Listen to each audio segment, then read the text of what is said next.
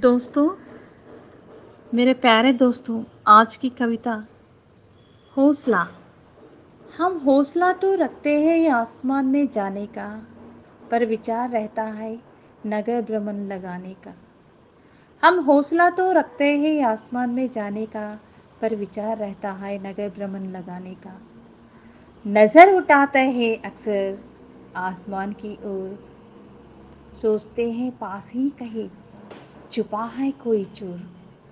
नज़र उठाता है अक्सर आसमान की ओर, सोचते हैं पास ही कहीं छुपा है कोई चोर। कोई काट ना ले पंखे, जीवन भर बचाते हैं। कोई काट ना ले पंखे, जीवन भर बचाते हैं। शायद इसी विचार से हम चोर भी बनाते हैं। शायद इसी विचार से हम चोर भी बनाते हैं। कैंची से बचना, पंखे, काटना और कटना। कैंची से बचना, पंखे, काटना और कटना। इससे ऊपर जाने की हम कहाँ सोच पाते हैं? इससे ऊपर जाने की हम कहाँ सोच पाते हैं? बाज ने अपना हौसला खुद बनाया है, तभी तो आसमान में ऊपर छाया है।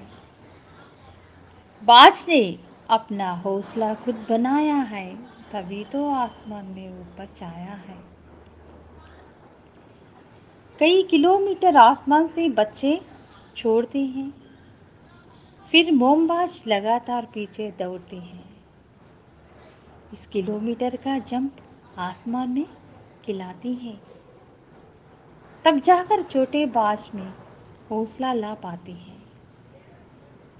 लगवाती है चलाएँगे मोमबाज अनेकों बार।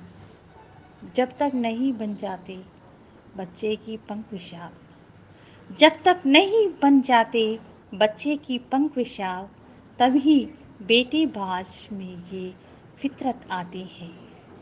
जब तक नहीं बन जाते बच्चे के पंख विशाल तभी बेटे बाज में ये फितरत आती है। सोचे आसमान में काला बाजिया खाती हैं। सोचे आसमान में काला बाजिया खाती हैं। पंख होते विशाल, हौसला होता कमाल। पंख होते विशाल, हौसला होता कमाल। ग्यारह किलोमीटर से ऊपर बाज उड़ाता है। आसमान की विषमताओं से कहाँ डरता है? आसमान की विषम ताओं से कहाँ डरता है? कटने काटने की काम जमी पर होता है।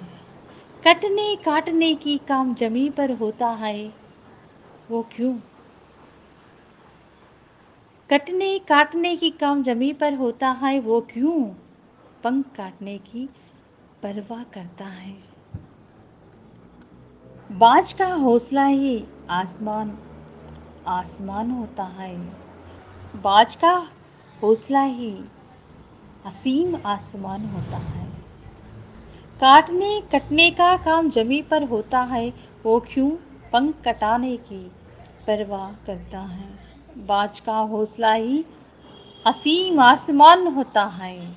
बाज का हौसला ही असीम आसमान होता है। धन्यवाद।